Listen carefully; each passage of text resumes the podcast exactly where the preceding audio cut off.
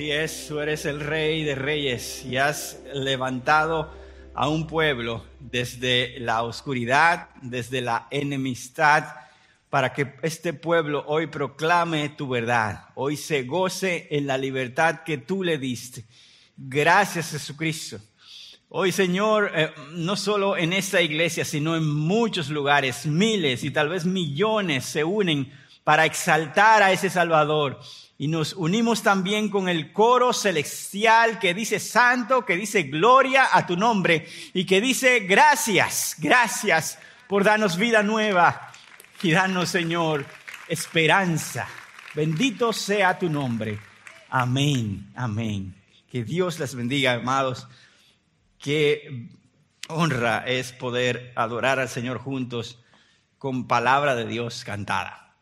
Em, aunque a veces damos las cosas por sentado, esto es un privilegio, es un privilegio eh, estar exaltando al Señor, sobre todo juntos con otros que también quieren hacerlo. Em, el mensaje que vamos a compartir en esta mañana eh, lo he compartido en cierta forma con los jóvenes, algunos elementos y en otros lugares, pero recuerdo eh, que para eh, el momento en que meditaba en el mensaje y cómo llevarlo, también recordaba que a mí me gusta mucho conocer de muchos lugares, de muchos sitios y, visitarlos y, en, ese, en, ese, sentido conocer su historia, cómo, cómo fueron fundados o construidos o demás, ¿verdad? Eh, y, pensaba, ¿verdad?, en, las, pirámides de Egipto, eh, esos, monumentos, ¿verdad?, tan antiguos. Algunos de los que están aquí han, ido a, las pirámides. Eh, aquí por allá, miren, hay, algunos. yo también, o sea, ha sido una bendición, ¿sí? las, las, cataratas del Niágara, algo impresionante, una creación de Dios, y ya no es solamente algo que el hombre hizo, sino que Dios hizo. ¿Alguno ha pasado por las cataratas? Ah, wow, un buen grupo. Yo también, hermano. sí, sí. Y, y, además de eso, o sea, me recordaba de, de, una de las obras, como quien dice, de Dios, impresionantes también, que es el Gran Cañón en el Colorado. ¡Wow! Allí a la orilla del Gran Cañón y viendo esa inmensidad, uno se siente pequeño. ¿Alguien ha pasado por el Gran Cañón? Oh, qué bien. Yo también, hermano, yo también he pasado por allí, por internet, lamentablemente, porque no, no ha habido la posibilidad, como algunos sí, de estar allí en persona. Pero uno de los lugares y monumentos, obras que yo he visitado cibernéticamente, eh, virtualmente, ah, me, encantó mucho su historia, cómo, cómo fue desarrollado y al final cómo este, este quien la construyó defendió esa obra. Eh, este, este monumento fue construido en 1889 para una exposición comercial de su ciudad.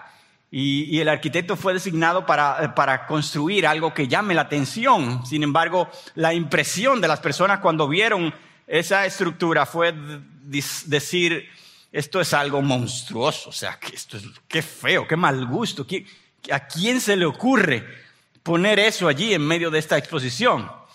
Y, las personas comenzaron a pedir que, desde que acabara la exposición, eh, eso fuera quitado y fuera destruido. Pero el arquitecto eh, de esta estructura defendió su obra hasta el último momento. Él tenía en su mente de que esta obra iba a tener un impacto o, eh, una trascendencia impresionante, a diferencia de los que la veían. Y hasta ese momento, esta maravilla arquitectónica todavía está de pie y el arquitecto Gustav Eiffel de la Torre Eiffel la defendió hasta que murió. Increíble cómo alguien puede hacer eso con una obra, ¿verdad?, material. Similarmente, hay otro arquitecto que también fundó, creó una estructura impresionante que no solamente la fundó eh, diciendo que la iba a fundar, sino que pagó con su vida, la defendió hasta el último momento. Jesucristo fundó la iglesia de Jesucristo. Y él dejó esta iglesia en manos de hombres comunes y corrientes como tú imperfectos, muchos de ellos sin preparación. Las puso en sus manos, pero él defendió a este grupo ordinario de discípulos porque él tenía en cuenta de que esta estructura estaba destinada para la grandeza, su iglesia. La iglesia que le representa, que es sus manos en esta tierra, sus pies, que es su boca, para dar a conocer a este gran arquitecto y salvador. Nosotros vemos que a pasar los años y los siglos, muchas personas hoy consideran a la iglesia no algo tan grande, no algo tan impresionante ni relevante. Un grupo de gente ahí que se junta a cantar y a escuchar a un hombre predicar y que hace muchas cosas para sentirse bien. Yo no necesito la iglesia. Dice mucha gente y muchas encuestas hablan de que no es necesario buscar a Dios en una iglesia ni formar parte de una iglesia. Yo lo puedo hacer por mi cuenta y yo solo aparte. Sobre todo en este tiempo, cuando hemos experimentado una pandemia, ¿verdad? Que, que nos llevó por un buen tiempo a estar de lejos sin congregarnos, sin estar cerca el uno del otro, e incluso a limitarnos de hacer cosas que normalmente celebra la iglesia. Muchos de nosotros estábamos deseosos porque por fin estuviéramos juntos y viviéramos la experiencia de iglesia. Sin embargo, si somos sinceros, sabemos que otros vivieron todo lo contrario. Se acomodaron, se conformaron y llegaron a la misma conclusión. Si yo puedo ver la iglesia desde casa, desde cualquier lugar, ¿para qué tengo que estar ahí con esa gente? ¿Para qué tengo que viajar hasta allá, estar un grupo de personas? ¿Habrá pasado la iglesia ya de moda? ¿Será la iglesia relevante hoy? Esa es la pregunta que vamos a tratar de responder en esta mañana, utilizando el pasaje de Primera de Timoteo, capítulo 3, versos 14 al 16. ¿Por qué la iglesia es relevante? Si puedes unirte conmigo buscando ese pasaje, algunos ya lo van a tener en pantalla allí detrás, otros como a mí me gusta tenerlo en mis manos también y poder allí revisarlo y seguir la enseñanza. Primera de Timoteo 3:14 dice así, te escribo estas, estas cosas esperando ir a verte pronto, pero en caso que me tarde, te escribo para que sepas ¿Cómo debe conducirse uno? ¿Dónde? En la casa de Dios, que es que la iglesia del Dios vivo, columna y sostén de la verdad. E indiscutiblemente grande es el misterio de la piedad. Él fue manifestado en la carne, vindicado en el espíritu contemplado por los ángeles, proclamado entre las naciones, creído en el mundo, recibido arriba en gloria. Pablo escribiendo a su verdadero hijo en la fe, como él le menciona y le, se refiere a él, Timoteo, quien era nada más y nada menos que el líder principal, el pastor de la iglesia en una ciudad llamada Éfeso, estaba instruyendo a Timoteo a través de esta carta sobre muchas cosas, sobre muchos retos que Timoteo tenía. Uno de ellos era el reto de tener hombres allí dentro de esa iglesia que eran falsos maestros, hombres que traían, como dice la misma palabra en el capítulo 1 de Timoteo, eh, doctrinas extrañas.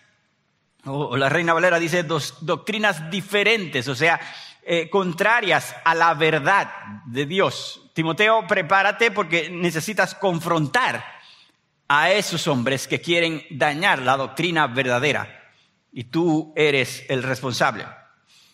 Aquí nosotros podemos ver cómo desde el principio del capítulo 1 Pablo está eh, enlazando la iglesia de Dios y la verdad de Dios. Esas dos cosas tienen que ir juntas, Timoteo. Tienes que preservar esa verdad dentro de la iglesia.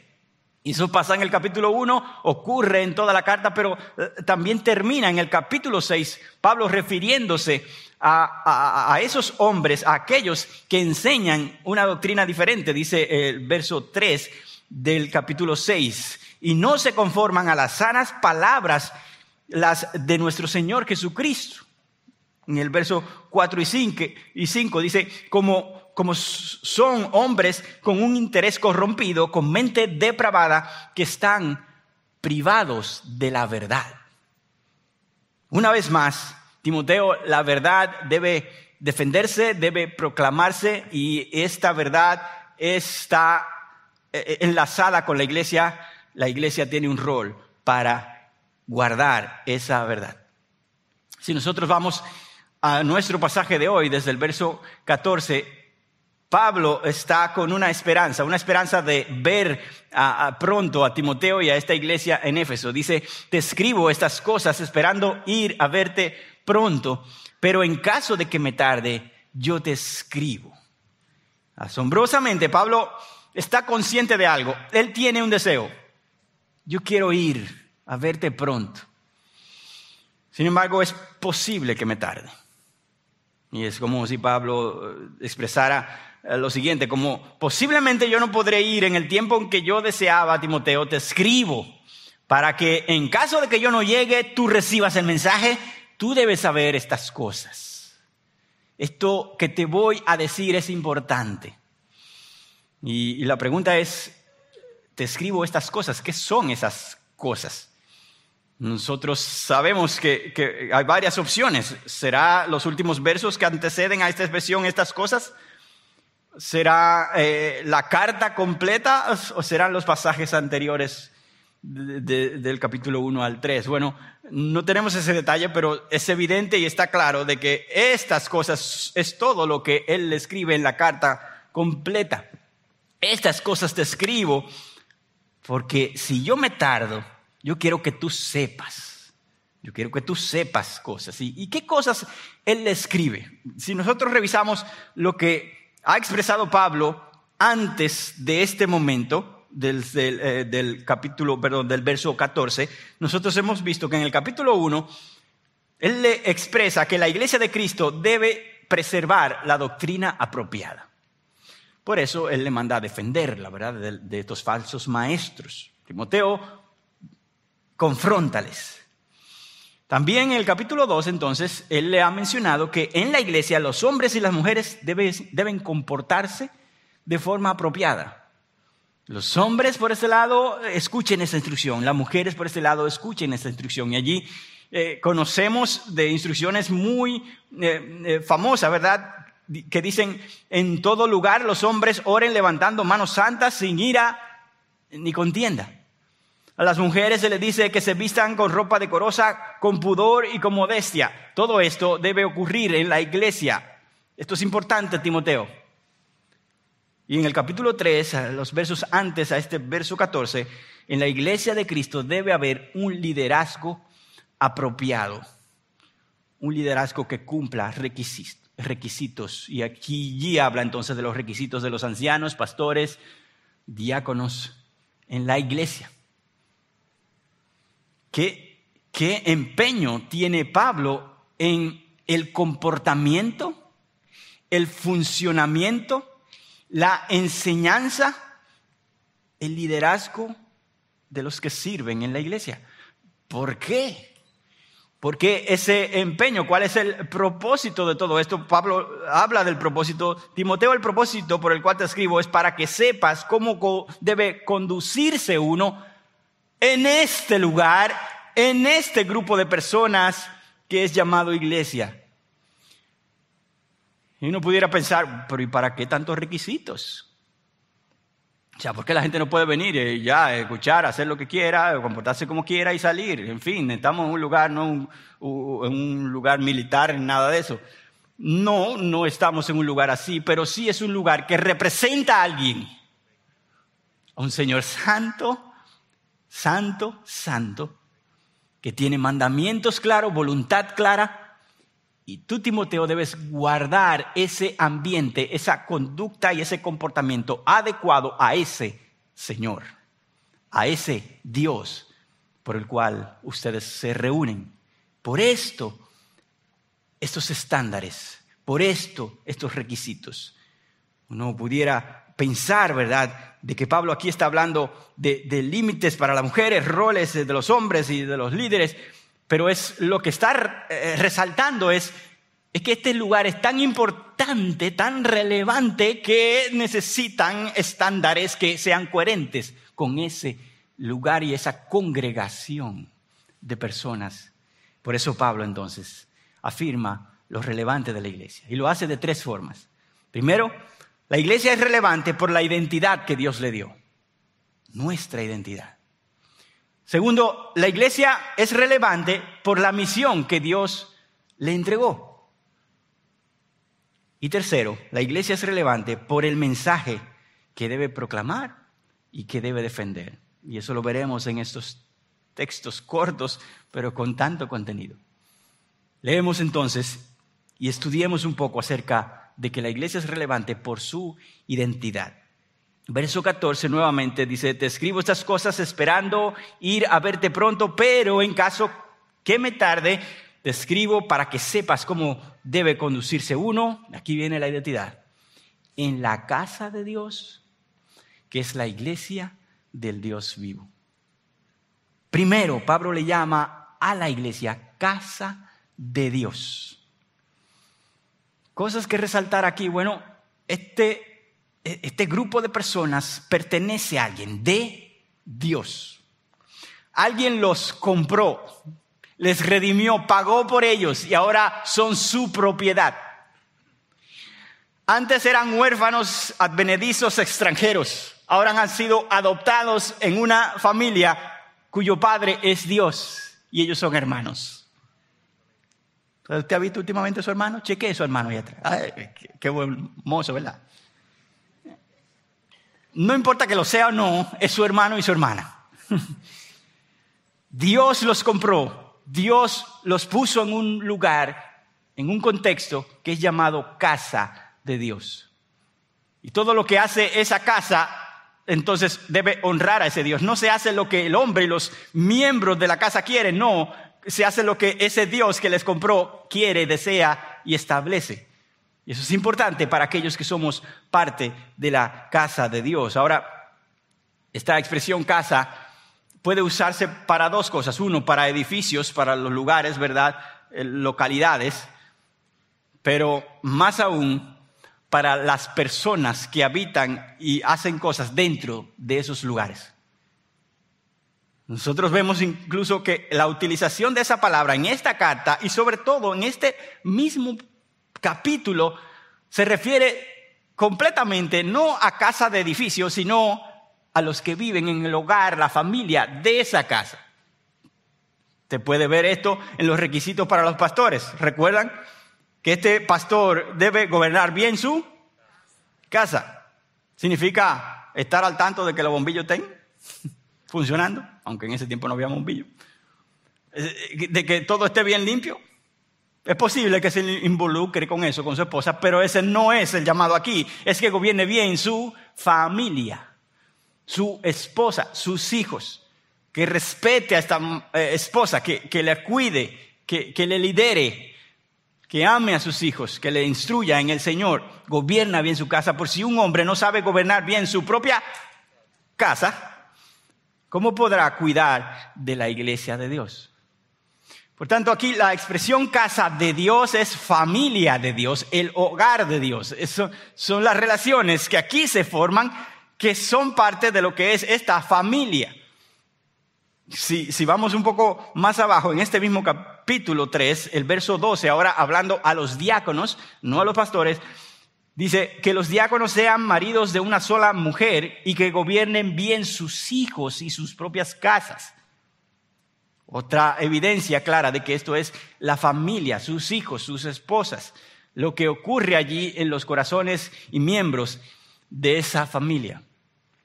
Ahora, estamos claros de que entonces cuando Pablo dice de que somos la casa de Dios, estamos hablando de los miembros los hijos, las hijas de este padre que han sido adoptados para esta familia y que son ahora hermanos y hermanas. Calvino decía lo siguiente, hay muchas razones por las que Dios llamaría a la iglesia su casa. No solo porque Él nos ha hecho una familia, sino porque Él habita en medio nuestro. Él es nuestro Padre de esta familia y está en medio de esta familia. Él habita en medio nuestro. Y por eso todo lo que hacemos es para honrar a este que habita en medio nuestro.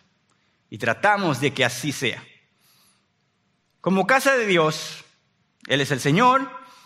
Como casa de Dios, Él es la cabeza. Como casa de Dios, nosotros somos la familia. Así como el ideal entonces en familias humanas es que se persiga y haya un ambiente, ¿verdad?, de amor, de aceptación, de, apoyo mutuo, esto es indispensable también en la familia de Dios.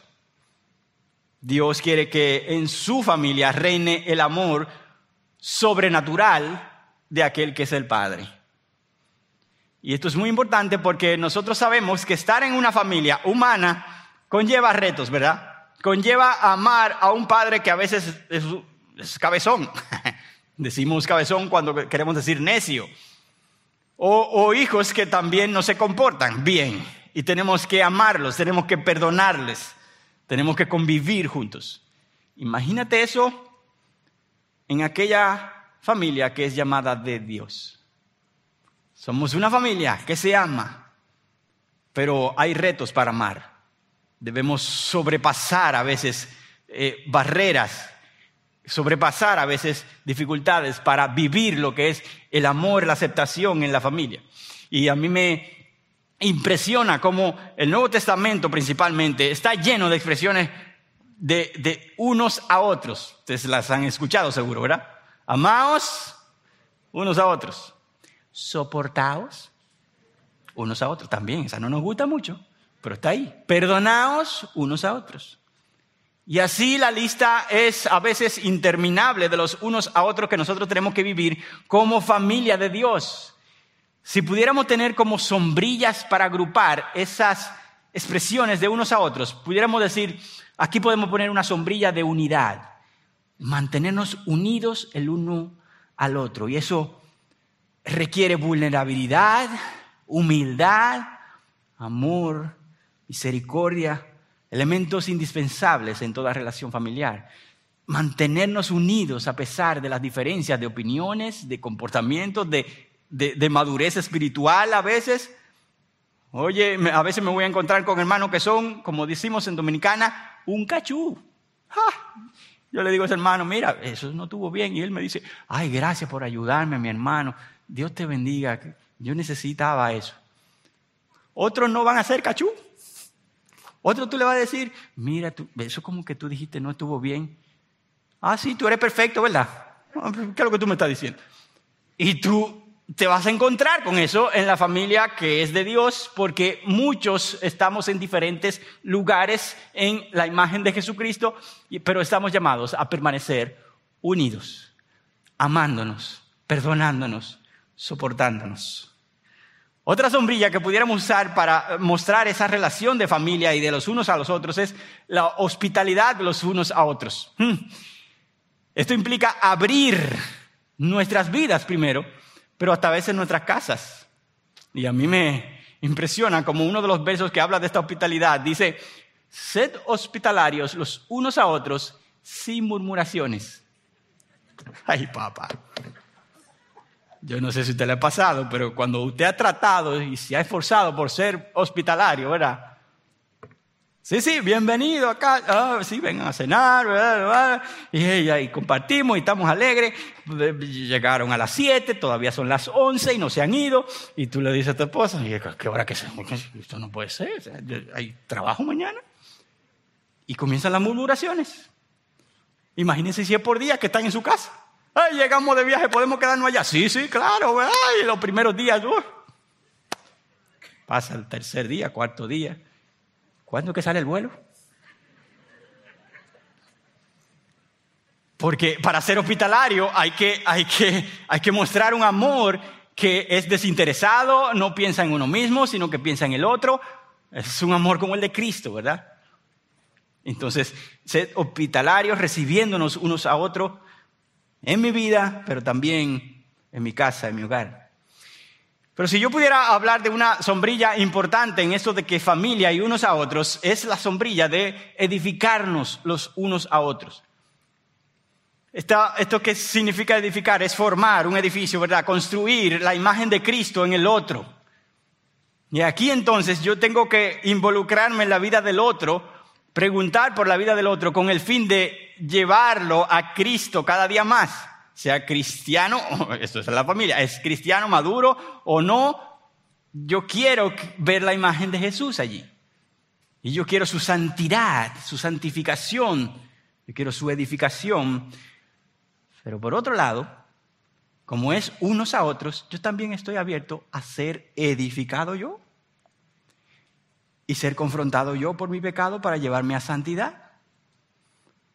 Y, esta dinámica en la iglesia es un fruto hermoso, poderoso, que si lo hacemos bien, podemos entonces disfrutar de la bendición de ver al hermano crecer y yo crecer junto a ellos, para escuchar sus consejos, para escuchar las amonestaciones y las exhortaciones. Y por eso eh, en la reunión de líderes hace poco nuestro pastor hablaba de que mi caminar con Dios es un proyecto comunitario no es posible estar en una iglesia sin que esté en comunidad y en relaciones con otros. Es, verdad que se da el caso de que muchos venimos solamente a un momento y nos vamos y no hay relación. Pero ese no es el diseño de iglesia, es familia.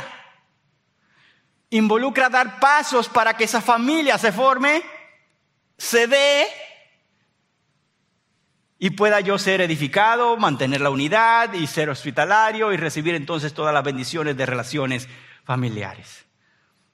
Las relaciones son tan céntricas que me hizo recordar una historia de un misionero que fue a Papúa Nueva Guinea. Este misionero eh, norteamericano en un momento le, pregunta a un nativo de allí, mira, yo quiero que me digas la mejor forma de yo llegar a aquel lugar. No recuerdo el nombre del lugar, pero necesito que me expliques la mejor forma de llegar allí. Y el nativo, con la cara un poco como confusa, pero comienza a explicarle. Mira, hay todo tipo de rutas, amigo. Podría irse por los arbustos y visitaría allí a algunos amigos en el camino. O podría tomar la costa, aunque el sol será más fuerte por ahí, encontrará un anciano que vive por allí, el cual conoce muchas historias de la Segunda Guerra Mundial. Y si toma la calle, podrá hablar con algunos miembros de la familia de mi esposa que viven de este lado del río. Punto, ahí terminó la explicación. El misionero se queda preguntando, pero ven acá, te pregunté en su mente, la mejor forma de llegar, ¿qué tiene que ver esto con la familia, con el viejo de la Segunda Guerra Mundial? Con... Y después él cae en cuenta de que debido a su mente e ideas occidentales, lo mejor para él, la mejor forma de llegar para él, para el misionero, era la más corta, la de menor tiempo, la que de menor lucha. Pero para el nativo de esta ciudad, lo mejor se determinaba por cuántas relaciones tú querías desarrollar en el camino. Hermanos, si somos transparentes ante Dios y ante los demás, muchos de nosotros tenemos la mente como ese misionero norteamericano. Estamos siendo parte de una iglesia, pero es solo para obtener lo mejor, eficiente, recibir y yo estoy complacido. Bye bye. ocupo una silla en ese lugar mientras recibo, eh, participo y se ausento de la silla y ya. Pero Dios quiere que seamos como este nativo de Papúa, de que lo más importante aquí no es lo que eh, recibes, aunque es importante, no es lo que eh, eres beneficiado, sino las relaciones que formas con los demás, que son tu familia, mi familia.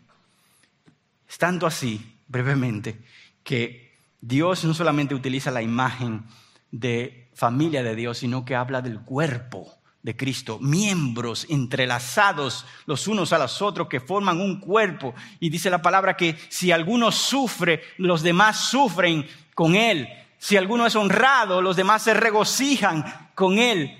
Para eso se requieren relaciones. Y Dios nos está llamando aquí la atención de que tu identidad como iglesia tiene que ver con la familia de Dios. Y por eso la iglesia es relevante porque aquí está la familia de Dios y se manifiesta algo que el mundo no tiene, la gracia de Dios. Eso es relevante. Dentro de la identidad también Pablo dice que somos la iglesia del Dios vivo o viviente, como dicen otras versiones. La eclesia del Dios viviente. La asamblea, congregación de personas que han sido tomadas fuera del mundo del pecado para servir a Dios. Eso es iglesia. Y ahí hay características, ¿verdad?, de que eh, somos un grupo. Otra característica es que somos llamados fuera. Pero a mí me llama aún más la característica de el Dios vivo, viviente. Uy, hermanos, cuando cuando tú te pones a pensar dónde Pablo está escribiendo esto, a qué lugar está escribiendo Pablo esto, es a Éfeso, donde hay idolatría, paganismo por doquier. Tenían un templo que era una de las maravillas del mundo antiguo, a una diosa llamada Diana o Artemisa. Y esto era impresionante, pero estas personas adoraban a esta diosa y Pablo dice aquí, nosotros somos la asamblea, el grupo de personas, la iglesia, pero del Dios no muerto, sino vivo. No adoramos ídolos que no hacen nada ni escuchan, sino aquel Dios que sí escucha y se manifiesta. La palabra está también llena de referencias al Dios vivo. Yo voy a leer algunas brevemente, rápido. Josué 3:10 dice, en esto conocerán que el Dios vivo está entre ustedes y que ciertamente expulsará de delante de ustedes a los cananeos. En esto ustedes lo conocerán. Este Dios vivo va a echar fuera a los dioses muertos de los cananeos. Primera de Samuel 17, 26, ustedes conocerán a este pequeño joven eh, frente a un gigante y dice, ¿quién es este filisteo incircunciso para desafiar a los escuadrones del Dios viviente? Dios está vivo. Este filisteo que conozco a quien adoran, ¿quién es para desafiar a un Dios que está vivo? Si él no tiene amparo en ningún Dios, yo tengo un Dios que sí tengo amparo porque él sí defiende, habla, actúa, pelea. Esa era la convicción de David. Si vamos a los salmos, mi alma tiene sed de Dios, del Dios viviente. ¿Cuándo vendré y me presentaré delante de Dios? Salmo 42, 2. Oigan bien, hermanos, David tenía una expectativa. ¿Cuándo yo vendré y me presentaré delante de Dios? Pero usted sabe por qué él tenía una expectativa grande? Por lo que dijo antes, mi alma tiene sed de Dios, de Dios viviente. ¿Cuándo que yo me voy a presentar allí? Él está vivo. Él habla, transforma, sana, restaura. Yo quiero estar allí. ¿Tendrás tú esa expectativa cuando vienes a adorar a Dios aquí? Yo quiero estar allí porque Dios está vivo. Yo me voy a congregar con los demás porque Dios está vivo. Y ahí Él va a hablar. Y Él me va a sanar. Y ahí Él va a tratar con mi mente, con mi corazón, con mis emociones porque Él está vivo. Esa es la iglesia del Dios viviente. Es una iglesia que está convencida de que no adora a un Dios muerto y con los brazos cruzados y lejanos, sino un Dios cercano que habla, que escucha, que obra, que transforma, que se manifiesta y sobre todo que si Dios está vivo, Dios quiere una relación personal contigo. Posible que algunos de los que están aquí estén de visitas o no cristianos o como, como te sientas, pero si no tienes esa relación, Dios está vivo y quiere relacionarse contigo. Quiere enseñarte su voluntad, que es la que te llevará a libertad y a salvación. Él está vivo, no lo dudes. Nuestras vidas deberían ser diferentes si entendiéramos la profundidad de esta verdad, de que Dios es aquel de la iglesia de, del Dios viviente, valga la redundancia y repetición. Ustedes no olvidarán la, la frase de Pedro famosa, ¿verdad? Tú eres el Cristo, el Hijo del Dios viviente. Pero no se queda allí. Ahora Jesucristo le responde en relación a la iglesia, sobre esta roca, esa expresión que tú dices, Pedro, edificaré mi iglesia y las puertas del Hades no prevalecerán contra ella. Oigan bien la relación, hermanos. Pedro habla de que tú eres el Cristo, el Hijo del Dios viviente, y Jesucristo le responde, sobre esa verdad mi iglesia será edificada y nada la destruirá. Por tanto, la iglesia de Cristo está edificada sobre la gloriosa verdad de que nuestro Dios es un Dios vivo y por esto ni siquiera el infierno prevalecerá contra aquellos que somos iglesia. Dios está vivo y somos la iglesia de ese Dios vivo. La relevancia entonces de la iglesia, hermanos, tiene que ver con nuestra identidad como familia de Dios, como iglesia del Dios vivo. Y segunda razón, por la misión que tiene la iglesia. Y en estos pasajes vemos esa misión. Verso 15. Es la iglesia del Dios vivo, columna y sostén de la verdad. Podemos decir que eso es parte de la identidad, porque aquí le está hablando Iglesia del Dios vivo, es columna, es sostén de la verdad, y ciertamente puede ser parte de la identidad. Sin embargo, esta identidad ahora incluye una misión, algo que hacer. Y es ser una columna para la verdad, ser un sostén para la verdad. Y parecieran dos palabras como sinónimas, columna y sostén, o sea, ambos sirven para lo mismo. Otras versiones dicen columna y baluarte, ¿verdad? Pero si nosotros nos detenemos un poco y entendemos el contexto donde Pablo escribe, nosotros sabemos ahora, ya les mencioné, que en Éfeso estaba un templo impresionante que era una maravilla. En el comentario de William Barclay hablando de esto de columna, él hace una descripción maravillosa. Escuchen. Dice, en Éfeso esta palabra, columna, tenía un significado especial. La más grande gloria de Éfeso era el templo de Diana, una de las siete maravillas del mundo, caracterizada por sus columnas, las cuales ascendían a un total de 127 columnas, cada una regalada por un rey decorada con joyas y revestidas de oro. ¿Hay alguno por aquí que tiene imaginación? ¿Se está imaginando esto? Un templo con 127 columnas que sostienen el techo, todo de mármol, y ahora estas columnas están decoradas con joyas y revestidas de oro. Los efesios sabían lo hermosa que podría ser una columna. La idea de usar esta palabra no era ah, tanto para describir su función de soporte, sino más bien resaltar una de las funciones características de la época para las columnas, que era el de colocar estatuas de personajes famosos sobre ellas o colgar algún anuncio. Sigue la cita. Esto nos da la idea de que la misión de la iglesia como columna es el de exhibir y proclamar la verdad para que todos puedan verla. La columna levanta, pone en alto algo.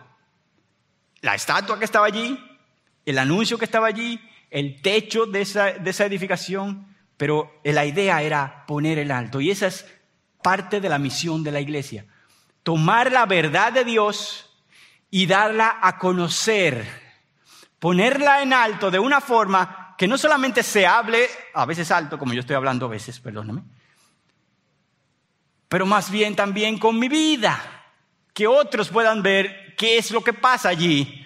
Y aquí entonces te digo lo que pasa. Esta es la verdad de Dios. Exhibe, exhibe proclama esa verdad para que otros la conozcan. Y hoy, hoy tuvimos un ejemplo maravilloso de eh, jóvenes que se bautizaron, donde Dios les hizo entender la verdad proclamada por otros y ahora ellos han sido bautizados para entonces decir a otros, esta es la verdad, Cristo salva.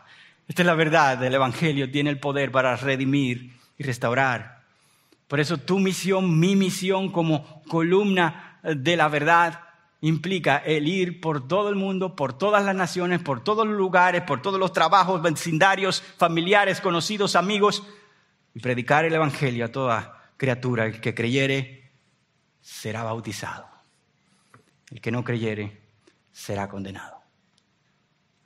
Esa es la verdad que tú proclamas y levantas en alto. Cristo vino a salvar.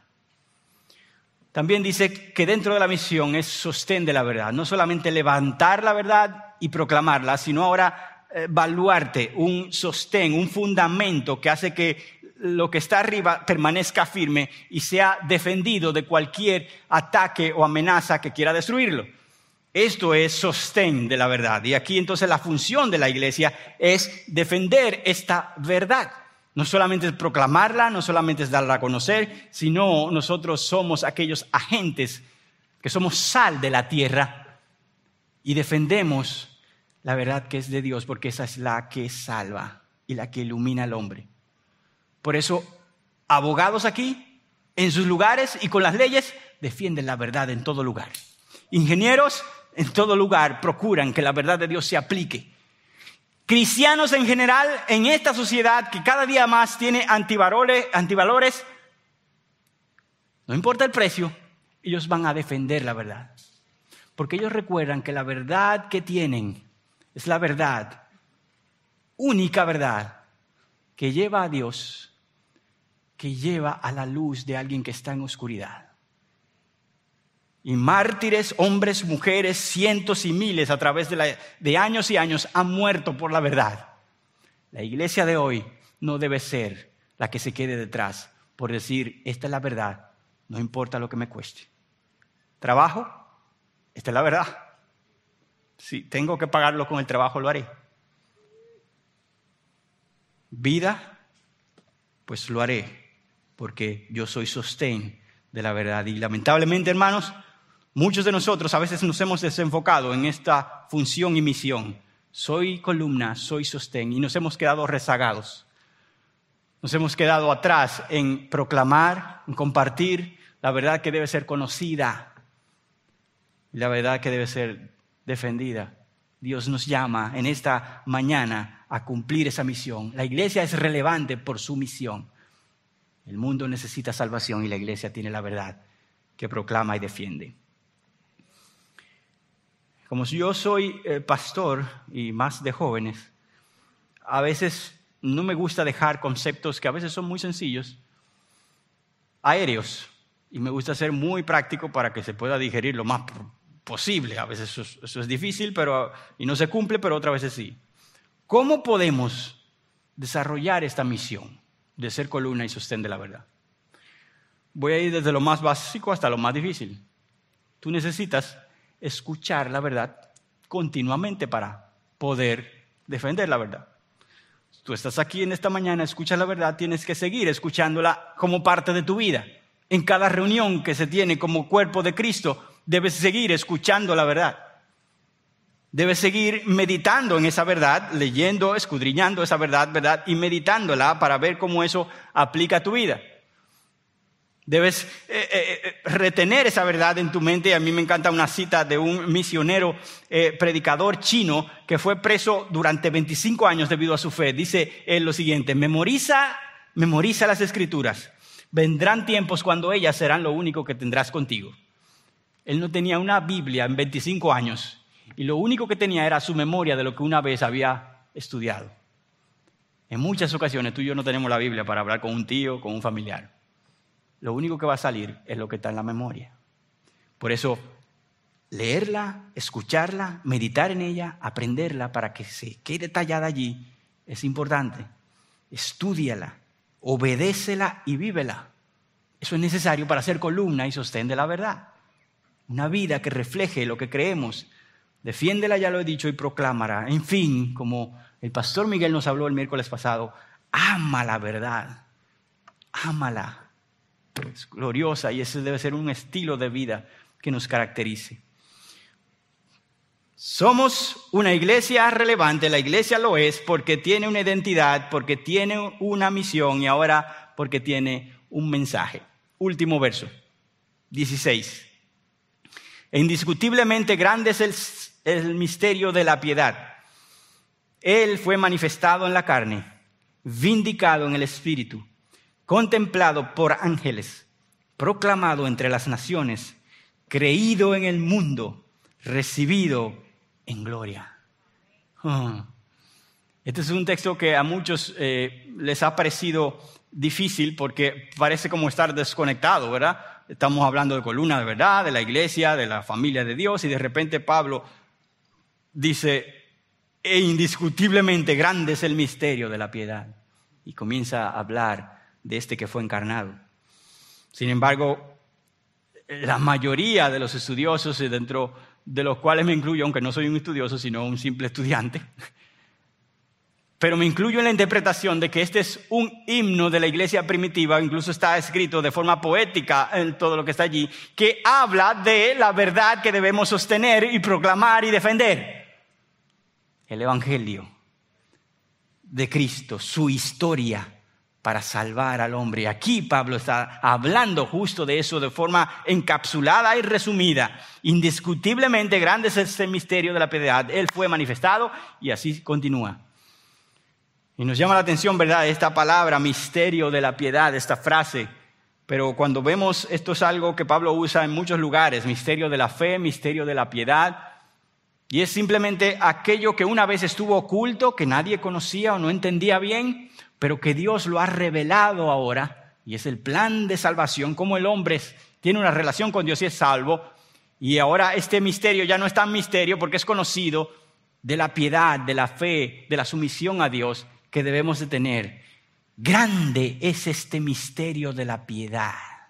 Grande es este evangelio de salvación. Aquellos que conocen un poco de la historia de Pablo y Éfeso, pudieron remontarse en algún momento a una expresión muy parecida con grande. Si tú devuelves la cinta para atrás y te pone a Pablo en Éfeso, en su viaje misionero, evangelizando allí, y gente creyendo, incluso duró años allí, entrenando personas. En un momento él sale brevemente camino a Macedonia y deja Éfeso, pero allí se alma un lío, hermanos una turba de gente, motivados por plateros, hombres que confesionaban templos en miniatura de Diana en plata, lo vendían para aquellos que adoraban a Diana, pero ellos estaban eh, airados porque Pablo y sus discípulos habían enseñado que no hay Dios fuera de Dios, de que ese Dios Diana estaba muerto y que ahora tu vida debe estar amparada en este Dios que sí está vivo. Y ahora las ventas estaban cayendo. Y estos hombres comenzaron a incomodarse, no puede ser, mira lo que están enseñando, no, no, no, vamos. Y se armó una turba, una asamblea, una junta de personas gritando esta frase. Grande es Diana de los Efesios. Grande es Diana de los Efesios. No puedo entrarme en el resto de la historia, pero Dios libra a estos discípulos y a Pablo. Sin embargo, aquí Pablo hacemos una comparación y pudiéramos escuchar a Pablo, ¿grande es Diana de los Efesios? No. Grande es este misterio de la piedad.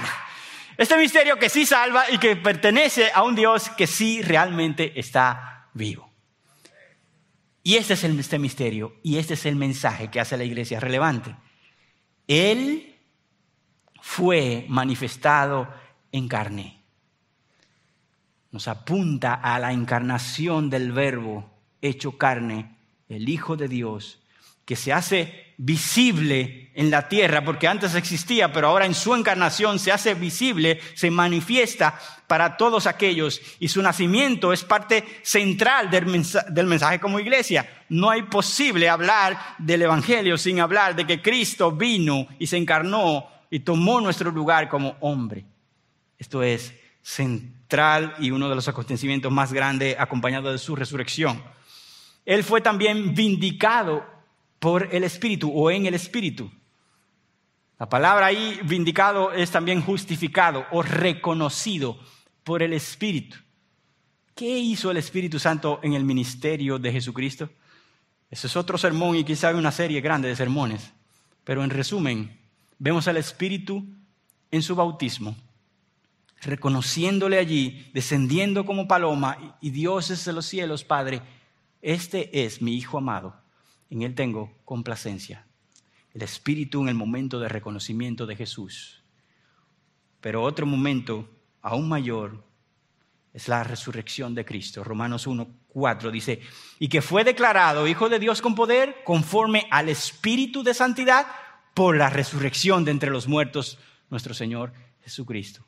El Espíritu le justificó como Hijo de Dios, como Salvador, y le reconoció. Él fue contemplado por los ángeles. Y así como con el Espíritu, vamos podemos encontrar muchas escenas donde el Espíritu interactúa en la historia de Jesús. Los ángeles están por todo lugar. Jesucristo nace y ahí hay una fiesta en los cielos de ángeles diciendo, oh, sanan las alturas y los pastores, ¿qué es esto? ¿Qué es lo que está pasando? Ellos se aparecen hablándole a José, ellos se aparecen hablándole a María. Los ángeles también están en el momento de la tentación, cuando Jesucristo sale y le confortan en el jardín de Getsemaní, donde Jesucristo eh, suda como grandes gotas de sangre y los ángeles allí le confortan también en su resurrección, en la tumba vacía, allí le dicen, ¿a quién ustedes buscan? El que está aquí ya está vivo ya. Allí están los ángeles, en la ascensión también, los ángeles diciéndole a los apóstoles, miren, aquel que ya ascendió, y ustedes lo vieron, ese mismo volverá. Los ángeles están allí presentes y los ángeles estarán en la celebración gloriosa que tú y yo tendremos, si somos su iglesia, cuando estemos en los cielos.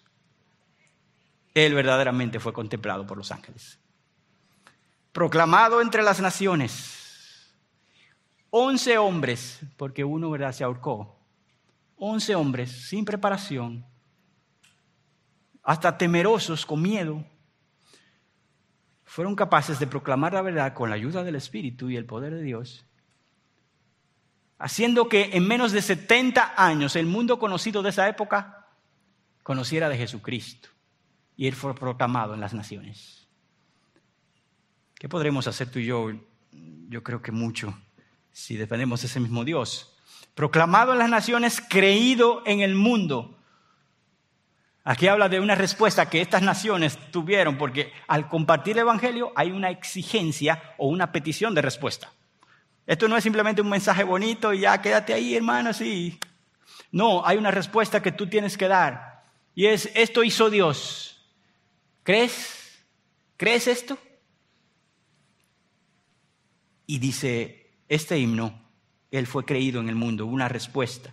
Por tanto, las citas que nosotros encontramos en Hechos de que la iglesia creía y crecía y, y eran aumentados en número, esto era real y esto fue parte de este himno. Por último, Él fue recibido arriba en gloria. El mensaje termina con la ascensión de Jesucristo, victorioso, resucitado, o como él dijo, voy pues a guardar y a preparar lugar para vosotros que han creído. Gloria, esta es la corona de su exaltación. Cuando él sale de la tierra victorioso, entonces le deja a los discípulos la encomienda de llevar este mensaje. Tenemos una identidad, tenemos una misión, tenemos un mensaje, y es el Evangelio. Lo retante a veces, hermanos, es que la iglesia de Cristo, a veces hasta en naciones como la nuestra, en Estados Unidos y muchas otras, que son abiertas al cristianismo, por lo menos, que tienen historia de, cristianismo, a veces encuestas han dicho, se han hecho preguntas y estudios de qué opinan los cristianos de qué es el Evangelio. Y muchos cristianos no saben lo que es el Evangelio. Y ese es el mensaje de la iglesia que la hace relevante. Y muchas respuestas son el Evangelio, sí, el Evangelio es la voluntad de Dios. Sí, hermano, pero el Evangelio es otra cosa más. O sea, la voluntad de Dios. Y, en resumen todo la voluntad de Dios. Pero eso no es el Evangelio. Ah, el Evangelio son los diez mandamientos. Bueno, hermano, eh, los diez mandamientos deben ser incluidos tal vez en la predicación del Evangelio, porque ningún hombre ha cumplido los diez mandamientos y por eso estamos en condenación, pero eso no es el Evangelio. El Evangelio es la Biblia. Y podemos decir, bueno hermanos, sí, el Evangelio está descrito en la Biblia, pero no en todos los pasajes de la Biblia está el Evangelio. Por tanto, es necesario que la iglesia que tiene una misión para levantar la verdad y un mensaje que proclamar, deba conocer ese mensaje. Y si no lo conoces, aquí Pablo ha descrito una cápsula, pero te voy a decir otra cápsula más todos los seres humanos están en condenación, perdidos y sin esperanza. Dios en su infinito amor envió a su único Hijo al mundo para que todo aquel que en Él crea no se pierda, mas tenga vida eterna. Si tú crees y te arrepientes de tus pecados, eres salvo, tienes vida eterna, tienes esperanza y nueva vida. Y ahora un día vas a estar con Él en los cielos porque Él vendrá y estaremos con Él en gloria. Eso es el Evangelio. Cree, arrepiéntete de tus pecados, vive para Él y espera la manifestación de su Hijo en gloria. John Stott decía en su libro La Iglesia Viviente, no inventamos el Evangelio, por tanto no tenemos la libertad de editarlo ni manipularlo. No es nuestro, hermano. Nuestra labor es tomarlo de parte de Dios, creerlo, vivirlo y ahora pasarlo a otros. No es añadirle otras cosas. No es nuestra labor, es simplemente llevar el mensaje. Su iglesia entonces, terminando, es relevante por su identidad, por su misión y por su mensaje. Una historia para cerrar. Un gran compositor italiano, y me disculpan porque no soy tan fluido en el italiano, no sé nada de italiano, mejor dicho, pero el gran compositor se llama se llamaba Giacomo Puccini, con ese acentico, ¿verdad?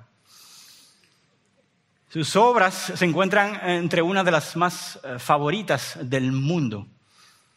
Y él lamentablemente fue diagnosticado eh, de cáncer en el 1922, justo en medio, cuando estaba por concluir su obra más famosa, llamada Turandot que seguro algunos han escuchado. Sus estudiantes, como veían que él se estaba cada vez más debilitando debido a la enfermedad, le imploraban, descansa, maestro, tómate tu tiempo para que guardes fuerzas. Pero él insistía y afirmaba, si yo no llego a concluir mi música a esta hora, mis estudiantes lo harán. En 1924, Puccini fue operado y murió a los dos días de la operación. Los estudiantes, aún con ese ánimo, se esforzaron por terminar la, obra y organizaron la gala premier de Turandot en el 1926. Liderada por uno de los estudiantes de Puccini, todo eh, iba eh, eh, brillante esa noche. La orquesta, las armonías, la composición, todo mostrándose allí el director con su batuta, de repente se ve forzado a bajar esa batuta y se voltea al público de la audiencia con la cara y los ojos llenos de lágrimas. Y exclamó en alta voz, hasta aquí el, el maestro escribió, pero murió. Hubo un silencio sepulcral por un momento en esa obra. Y el estudiante toma la batuta nuevamente y sonríe al auditorio y exclama nuevamente, pero sus discípulos terminaron su obra.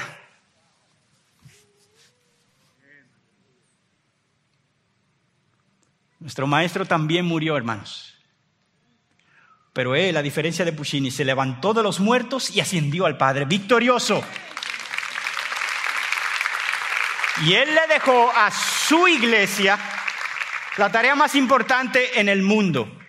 completar la obra de proclamar su verdad entre las naciones, defenderla de los ataques hasta que Él venga por nosotros.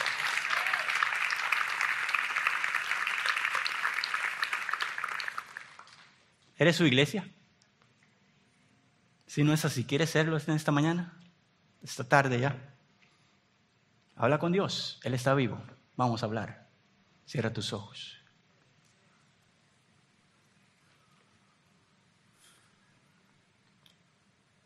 Padre, no tenemos la forma de comprender cómo de hombres y mujeres pecadoras, enemigas y enemigos tuyos, tuyos, tú decidiste formar un pueblo, una nación, una familia, una iglesia pero sí hemos podido, experimentar la grandiosa gracia tuya cuando hemos recibido tu amor y tu perdón y hemos nacido de nuevo. Y hoy podemos disfrutar, Señor, de esto que tú llamas familia tuya, iglesia de un Dios que está vivo. Señor, yo te pido con mis hermanos que aquellos que aún en esta tarde no han creído en ese Salvador que fundó la iglesia, que en esta tarde puedan hablar contigo y decirte, yo he caminado lejos de ti, yo he rehusado escuchar tu mensaje muchas veces, yo he recibido invitaciones a formar parte de una iglesia y me he negado. Pero hoy he entendido que soy pecador y no merezco nada, pero tú me amaste así. Y te clavaste en la cruz, viniste en carne y venciste el pecado que a mí me atrapa, me esclaviza. Perdóname, Señor. Me arrepiento y hoy quiero ser tu hijo, tú mi padre. Yo quiero tener hermanos que te aman. Yo quiero crecer como familia tuya y servir a un Dios vivo. Si eres alguien así, dile al Señor, sé tú mi Salvador, sé tú mi Señor. Iglesia, cristianos que estamos aquí, reconoce delante de tu Dios cuando lamentablemente has olvidado tu identidad más aún has olvidado tu misión. Te has quedado rezagado y la iglesia se vuelve irrelevante porque una iglesia que no cumple su misión es una iglesia que pierde su relevancia. Señor, ayúdanos a vivir la misión y hacerlo con valentía, confiando no en nuestras fuerzas, sino en ti, y a llevar el mensaje que salva al pecador y al perdido. En el nombre de Jesús. Amén. Amén. Gracias por acceder a este recurso. Espero que haya sido de gran bendición para tu vida. Te sugiero que te suscribas a este canal de forma que tú puedas recibir notificación la próxima vez que hayamos subido un nuevo recurso que pueda servirte de instrucción y bendición.